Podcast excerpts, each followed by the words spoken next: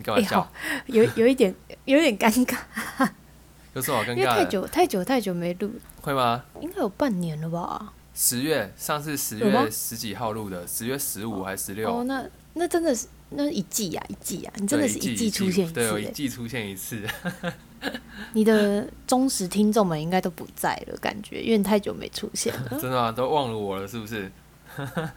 你要不要跟听众交代一下，你到底在忙什么？就是我现在工作比较忙啊，我一天几乎都工作十三十四个小时了，太累了。然后六日也都在工作，六日都在上班。对，其实今天主要也是要谈你的工作嘛，嗯，而且我们还是好不容易，就是现在应该是放寒假了吧，对，现在我还有还有两个礼拜的寒假，所以还没开学吧？还没二月十三才开学。好了，那你要不要帮大家介绍一下？因为你现在是高中老师嘛，嗯，高职啊，照理说应该是高职才对。那老师的工作一般有什么？要不要跟大家介绍一下？老师的工作吗？老师的工作很简单，我我们分成职务来讲好了，就是你比较比较常看到的就是专任老师和班导师。那专任老师就是你有课再来上就好，没课你可以逍遥自由飞，没有人会管你。所以通常这个专任老师是很资深的老师才有可能卡到这个位置，或是你可能身体有状况，或是你生了病，你刚生完小孩之类的，不然这个爽缺不会有你的位置。这是第一个是专任老师，那第二个就是班导，班导师就是我们那高中很常讲的班导。那这个班导就是你除了一般的教学工作之外，你还要多一个带班的责任，你要跟一群小朋友培养感情三年，然后可能差点会把自己气死。最后一个就是老师兼任行政人员，就是像现在寒假要来学校上班的，就是这些教师兼任，可能教师兼任教务主任、教师兼任学务主任，或是教师兼任什么。教学组长、设备组长之类的这一些，就是学校里面的主任级跟组组长级都是属于这一些职务。这些职务就会有非常庞大的教学之外的业务要做，就是一个学校里面会有很多教育部国教署来的计划，或是学校里面要运作一整间学校的很多事务，就是这些主任跟组长在扛这些业务。一个学校假设是大校，你的班级超过五十一个班级的话，法规有规定，就是这些行政人员是临终点，就是他们不用排任何的课。就是他们专心处理行政事务就好，这大概是老师嗯依照职务的分别，他们会有的工作。那你猜我是哪一种？嗯，应该是第三种吧，第三种没有啦，专任加行政。哦，那那你猜对了，这个不是第三种，专任加行政是我还没讲的一种。对啊，这种就是不纯粹的专任老师，你是有课，照理说你是有课再来上就好，可是学校就是。唉，只能说公务体系就是这种生态啊，他们里面就是年轻人要做多一点事情，年轻人要做大家不想做的事情。我这种初出茅庐的小鬼，他不会给我这种专任是爽缺，他一定会有一些计划啊，跟很多学校的行政业务，不管是内部或外部，他就会麻烦你做。就像现在一零八课纲是新课纲，它已经推行才三年，有很多教育部的新计划跟新的活动，会要求每个学校要做。那我现在待的学校，它又是一所我们叫做前岛学校。前导学校就是教育部国教署那边有最新的计划或新课纲下的新课程，前导学校就会首当其冲要去执行这些事情，就公文就会马上发到你们学校去。那你最近在做什么计划？我最近吗？哦，就我上学期其实经历了整整一学期有点凌乱跟爆炸的生活。怎么说？第一个原因是因为我继我是继教育实习结束后第一年，然后也是第一次真正进到教学现场，所以很多事情对我来说都是第一次。那你需要上手的时间就会比别人还要长啊。我是学校里面比较年轻一点的，反正就是年轻人会被交办很多教学以外的事情，那就是我们刚刚讲的那些计划。刚刚讲到说要执行什么计划，就是呃，因因为一零八课纲的关系，国教署那边有很多的新课纲的新课程的计划。那这个新课纲、新课程就是要你去从零一样东西从零到一，你要想办法把它变出来。你现在像是一颗，你要去孵蛋，你要把蛋孵成鸡，可是你现在连蛋都没有，你要想办法先去找出那颗蛋，或者是孵出那颗蛋，然后想办法把它孵化成小鸡，类似这种感觉。反正就是你们没有牵手啊，什么东西都要自己想。对，什么都是新的。就像你上次说的，你们好像要有一个很像大学的通识课，是不是？对，那就是一零八课纲要做的东西，它就是像大学的通识课，然后它是没有任何的参考书跟课本，就完全你要自己去思考一整学期，扣掉期中、期末考十八周的课程，你要怎么上，然然后你要把教材都规划出来，然后把课纲都写出来，然后写成教育部要的计划交给他们看，这样。但他们会给你一个主题吧，就是类似说商业。对对对，他会给你一个主题跟方向，那剩下的内容你要自己想，还不是想就好，你想完要去执行哦，你要执行完，然后交成果报告书给他们看哦，所以，哇，好累啊，天哪！你现在就是在做这个，是不是？对，我现在就在做这个。就我必须说，这些是那些老的老师不想做也不愿意做，但我觉得他们比我有更多的经验跟知识，他们来做应该会做得比我好。应该不会想做啦，这就吃力不讨好的感觉。没错，可是这个计划也带我看到很多很用心而且很热血的老师在学校里面都在做什么事情，但这些老师通常不会有资深老师。会有中间阶层的老师，但不会有到资深的，可能四十五岁以上、五十岁以上，大部分都是三五到四五的之间。你额外接的这些计划，它当然有额外的一些津贴的加急。这个津贴的加急，其实我自己觉得它的费用还蛮优渥的，它免费支付了我我很多研习的费用跟车马费，还有几瓜黑蓝三加几让我进我的口袋里面。所以，就累归累，整体上来说，不管是物质或心灵上，还有对我的未来，我觉得都是帮助很多的。因为这些东西我做出来都是我的履历，以后人家都看得到，所以就累归累啦。但帮助还是蛮大的。这个就是我上个学期年假前，我都还在搞这些事情。诶，所以跟大家知道的老师，应该算是蛮有差距的吧？我们认知的老师，应该就是在台上教书，就比较不知道背后的这些事情。你刚刚讲的那种老师。应该就是比较传统一点的九九课纲的老师，就是像你讲那样，他只需要负责上课。那是因为现在新课纲的关系，所以会有很多这种新计划、新活动，就会让你变得不只有教学工作要做。哦，所以以前没有，是不是？以前比较少，很少，非常非常少。那我们是什么课纲？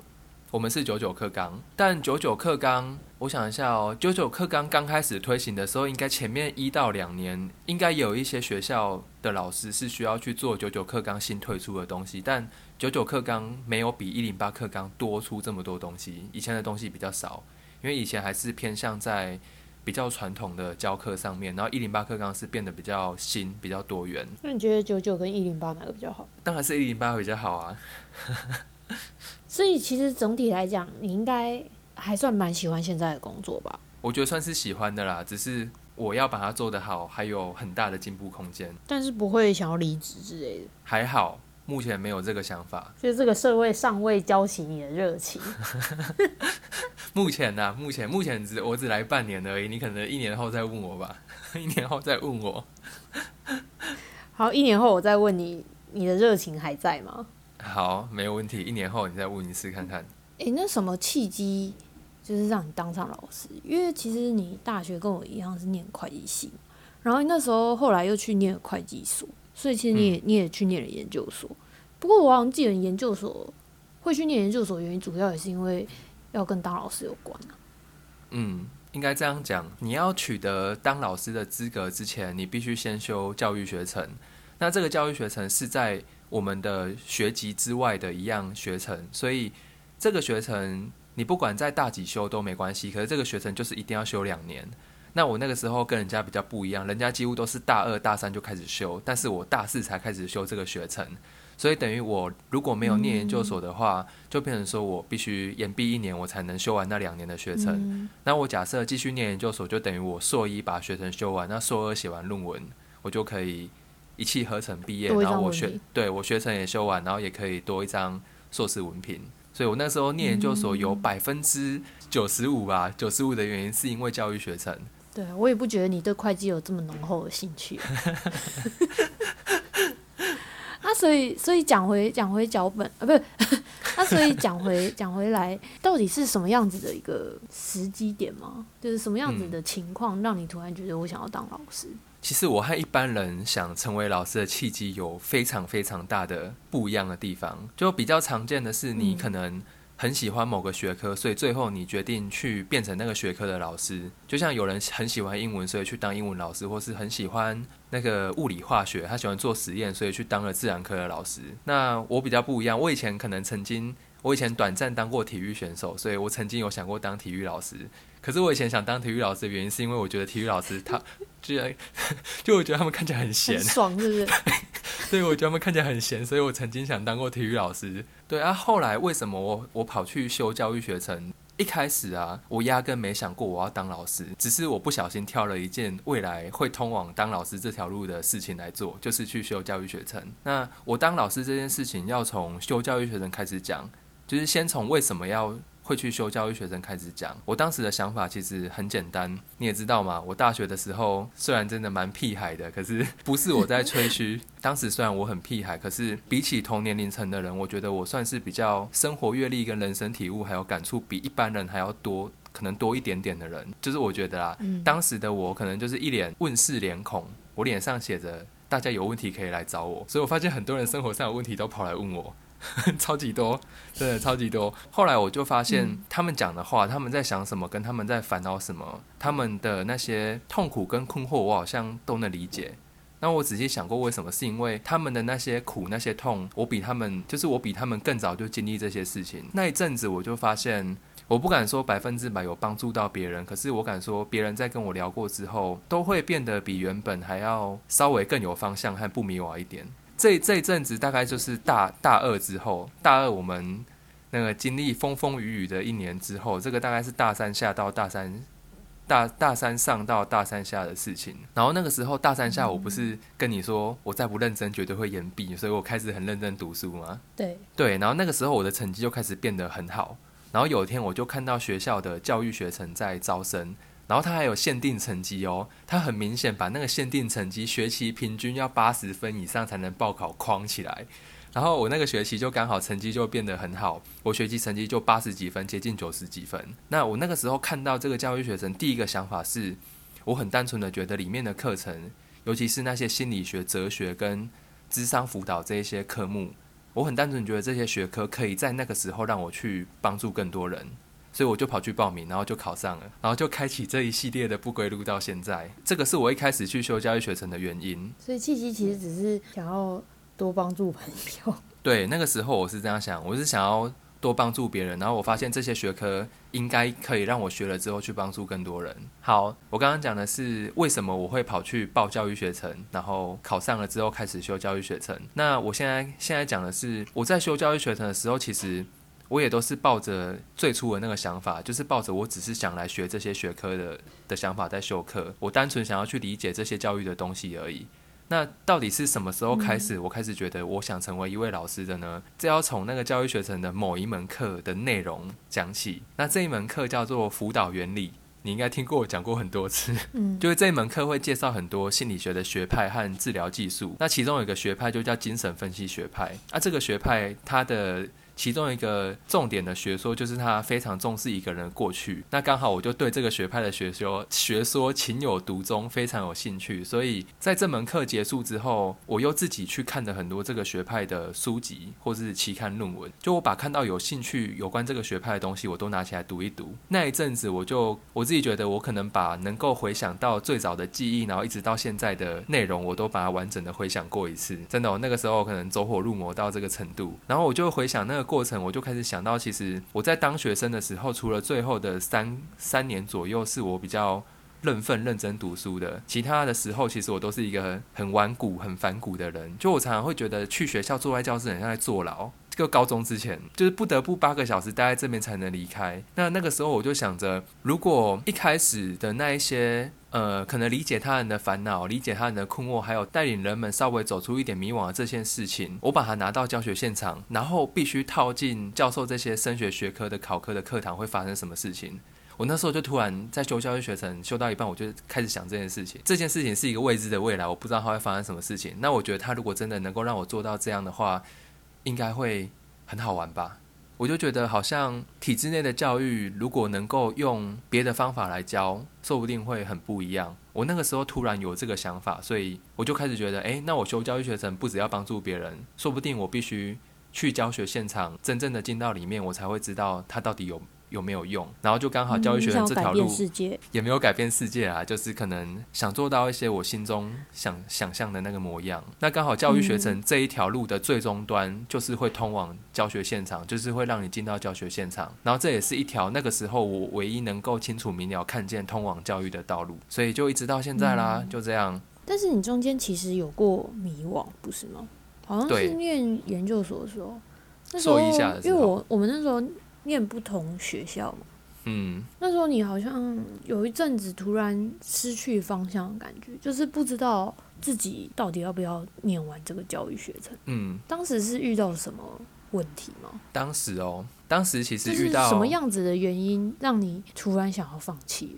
嗯，当时的第一个原因是之前的女朋友，很好笑的原因，就是我当时的女朋友在我呃修了教育学程之后没多久跟我在一起。我刚刚也讲到，教育学程是我们的学籍之外多的一个学程，所以它多了很多的功课，你必须花很多额外的时间在那个上面。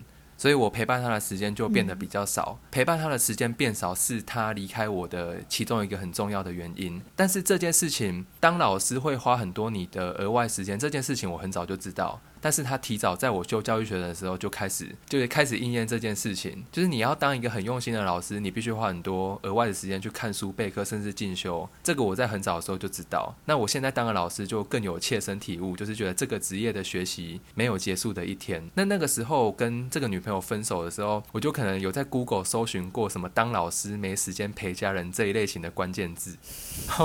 我跟你讲，那阵子就出现超多那个什么，就是新闻啊或文章，说什么我是个好老师，得了四多奖，但与妻子离婚，还有什么 我是个好老师，但是是个烂丈夫、烂父亲这种新闻。但内容就是讲说他把太多时间花在学校、花在学生跟他的教学工作上面。所以那一阵子我就被这些想法影响了很多。我那个时候还有去问我硕士班的班导，他就很直截了当的跟我说，这个职业本来就会花掉你很多上班之外的时间哦。所以这个迷惘大概影响到了我毕业之前。毕业之前，我可能写论文那一段时间，我就突然意识到，我觉得是我的能力还不够，可能时间分配或做事效率那一类的能力，还有就是就是和当时的那个女朋友本来就道不同不相为谋吧。她想要一个可以放假都陪她出去玩的人，可是。我没有办法做到这件事情。毕业之后到当兵前，我也想清楚了一件事情，就是当老师可能不止当老师，有很多的工作都是你必须花很多自己额外的时间。那这样类型的职业，真的除非你的另一半认同，或是你们是同一类的人，你们可能要一起上课、一起考试、一起进修，然后寒暑假再出去玩。除非你的另一半是这样的人，不然应该都会和我当时的情况一样吧？不然就是和我搜寻到那些新闻一样。我自己是觉得，就是在感情这一方面，其实我们都要理解，就是这是他的人生，我们不应该干涉。我们要么就是理解，要么就是离开。嗯，所以我我觉得，我刚才听完，我我第一个原本第一个想法是，哇，那以前我们在事务所不是也是差不多嘛？但是还是有人恋爱谈的好好的啊、其实就是另外一半会理解啦。嗯，因为我觉得真正成熟的爱情，嗯，也不要这样讲啦，好像讲的这样不是这样就不成熟。像和幼稚一样应该说，我。觉得我自己我自己想，我自己认为的感情，嗯你不会想要他一直带你出去玩啊，或者是怎样怎样怎样，嗯就是应该你们是你是喜欢他的这个人，然后这个生活模式。那如果你既然喜欢他的话，我自己是认为，因为我是这样子的个性的，我自己认为不一定要出去玩，你们也可以相处，就是一定有相处的方法。嗯，所以我我还蛮不太能理解，就是哼 会因为就是会因为寂寞想要人家陪伴，然后没有陪伴就分手，然后那个陪伴是、就是他就是要你带他出去玩，或者是你要在他旁边这种。我比较没办法理解，但是因为你知道那个 Valen 说过我是一个 没有办法跟别人共情的人，他说我就是一个天生天生没有什么没有什么感情的人，所以我 我觉得可能嗯就我嗯。我自己认为说陪伴不是只有一种，嗯，就每个人的感受不一样吧。其实蛮多女生都有这个情况，那可能你比较特别一点，特立独行，没有跟可能以后也许哪一天 就是我我我自己谈恋爱的时候也变成这样子，对你再来告诉我哈。对，我们再开一集讲，然后开始开一集打脸自己。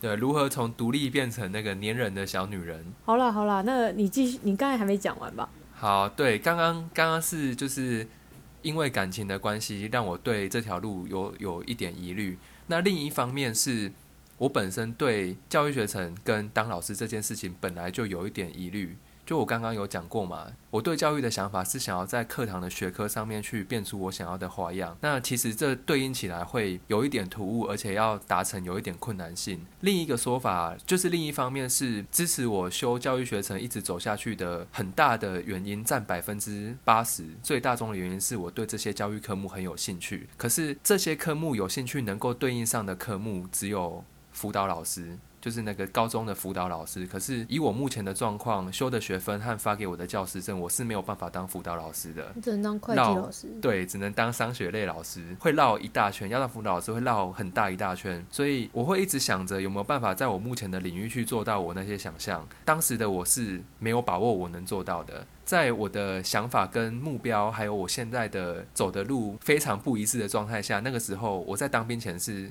对这件事情是非常迷惘的，我一直觉得好像去当个老师也没办法做我想做的那个样貌，甚至我也做不到。那个时候其实对那个时候我非常非常的迷惘，是因为这个原因，就这两个原因。我在我第一份工作的时候，嗯，也有类似的迷惘，但是这个迷惘我们好像在很很早很早以前的集数有讲过，应该是那个有一集也是听歌的那个 Miss You 那一集，十六集还是三集吧。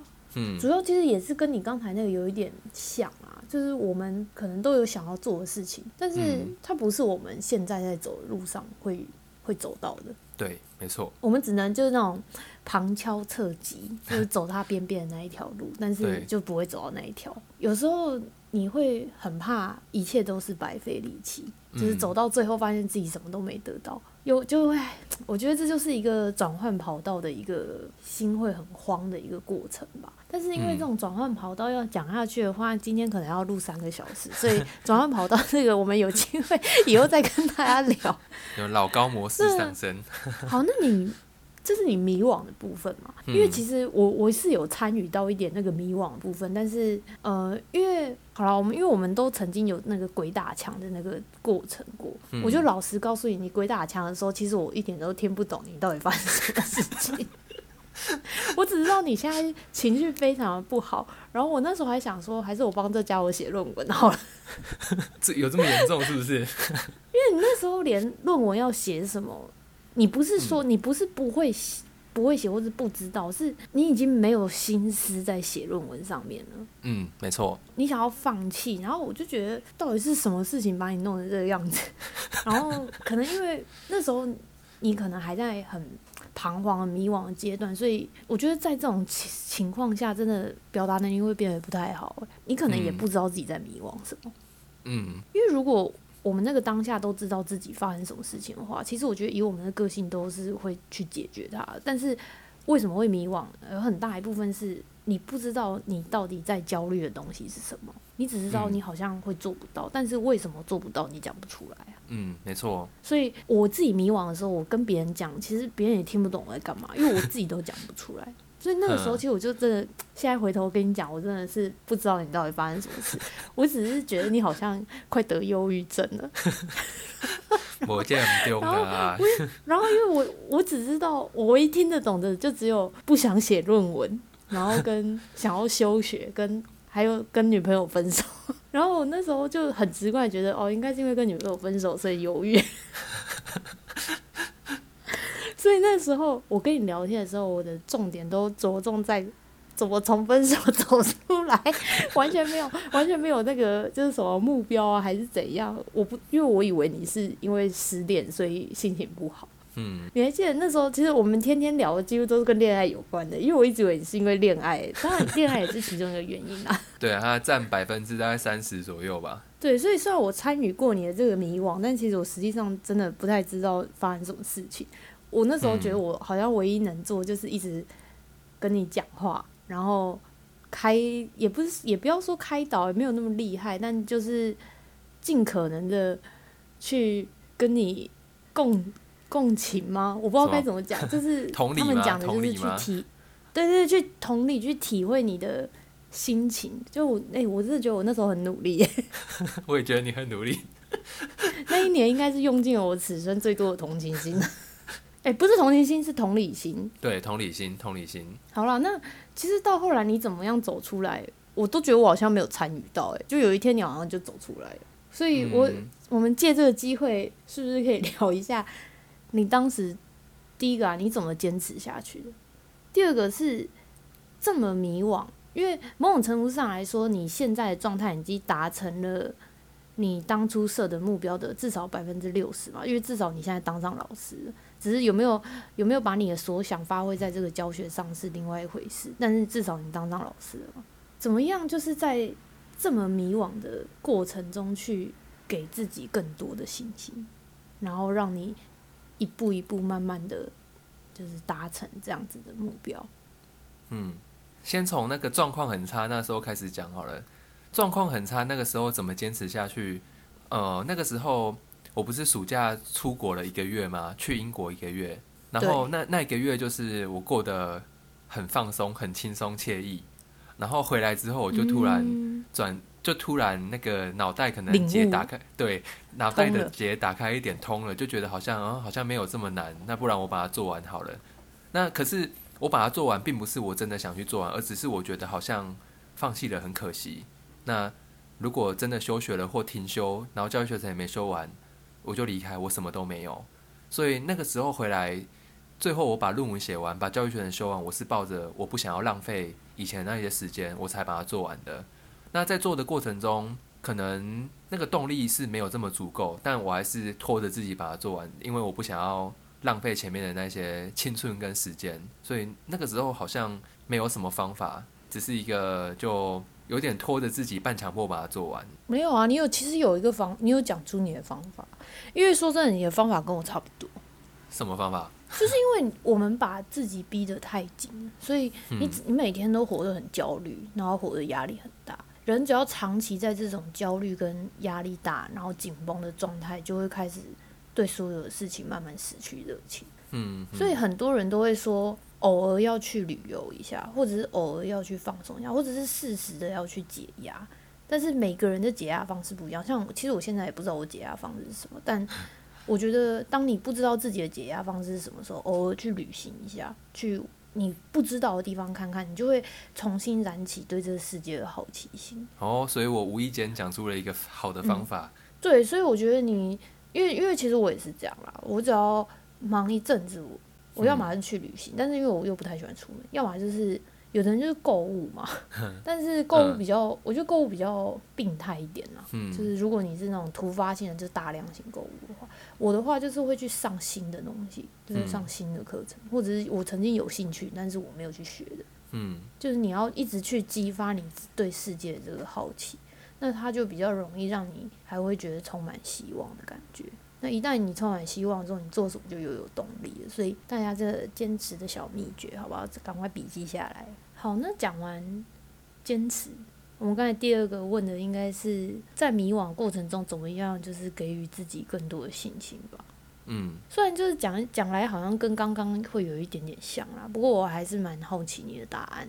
嗯，其实你问的这个问题，我们在之前某一集我好像有稍微。提过一点点，应该是 Miss，就是你讲的那个 Miss You 在谈目标的那一集，就是这个想法是大概在我就是去学校教育实习的尾端。我去学校教育实习，其实就连贯着我刚刚讲的，我坚持到写完论文毕业，然后去当兵，然后去教育实习。其实这些这一些过程，我都还是觉得我不想要浪费，所以我坚持跟硬撑的把它做完。在教育实习的时候，其实也是。这个样子，那在教育时期的尾端，我我在一个老师的 IG 上面就看到了一句话，就他说，如果你没有在一个领域取得一个还能缩嘴的成绩，就不能叫做尝试。就这句话好像完全就打打中了我的脑袋，我好像就被他点醒了。就是那个时候的我，对于很多事情是一直都还没有达到那个缩嘴的成绩，也没有稍微有一点成果，所以好像自然而然就会没有兴趣或是没有信心。所以那个时候我就换了一个想法。就我变成说好，那我想着我要在这个领域去取得一个还不错的成绩，还能缩嘴的成果，那好像自然而然，因为我一直都没有达到达成这个目标，这个目标需要在可能三五年之后才能完成，所以当我没有达成这个目标之前，他好像就可以一直推着我去完成要达成这个目标之前的每一件事情。但虽然之中还是有疲惫，还有觉得累的时候，可是好像就会比起之前那个用撑的那种动力还要。来的更多，因为我一直都没有完成那个样貌，所以我想要完成那个样貌之前，我就是必我就是必须去完成前面可能一阶、两阶、三阶这些所有的事情跟任务。就那那次之后，我就发现我开始变得比之前更有动力，比出国回来都还要更有动力，一直到现在。其实这应该是很久以前我们有聊过。我问你说，什么叫做我喜欢这件事情？我不知道我到底喜不喜欢什么。然后，就因为我尝试的东西其实也不在少数，但是我不知道我到底喜不喜欢他们，所以有时候我好像就是没有了想要往前的动力。那时候你就跟我说，跟你刚才讲的很像，就是在取得成就之前，我们都不会知道自己是不是真正喜欢这个东西，所以什么时候才会知道我到底喜不喜欢这件事？就在我们达到了某一个高度的时候，或者是完成了某一个阶段。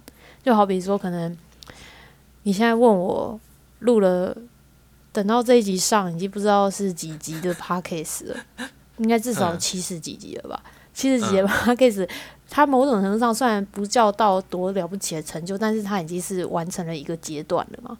嗯，累积这么多集数，其实哎，说说实在也算一个成就啦。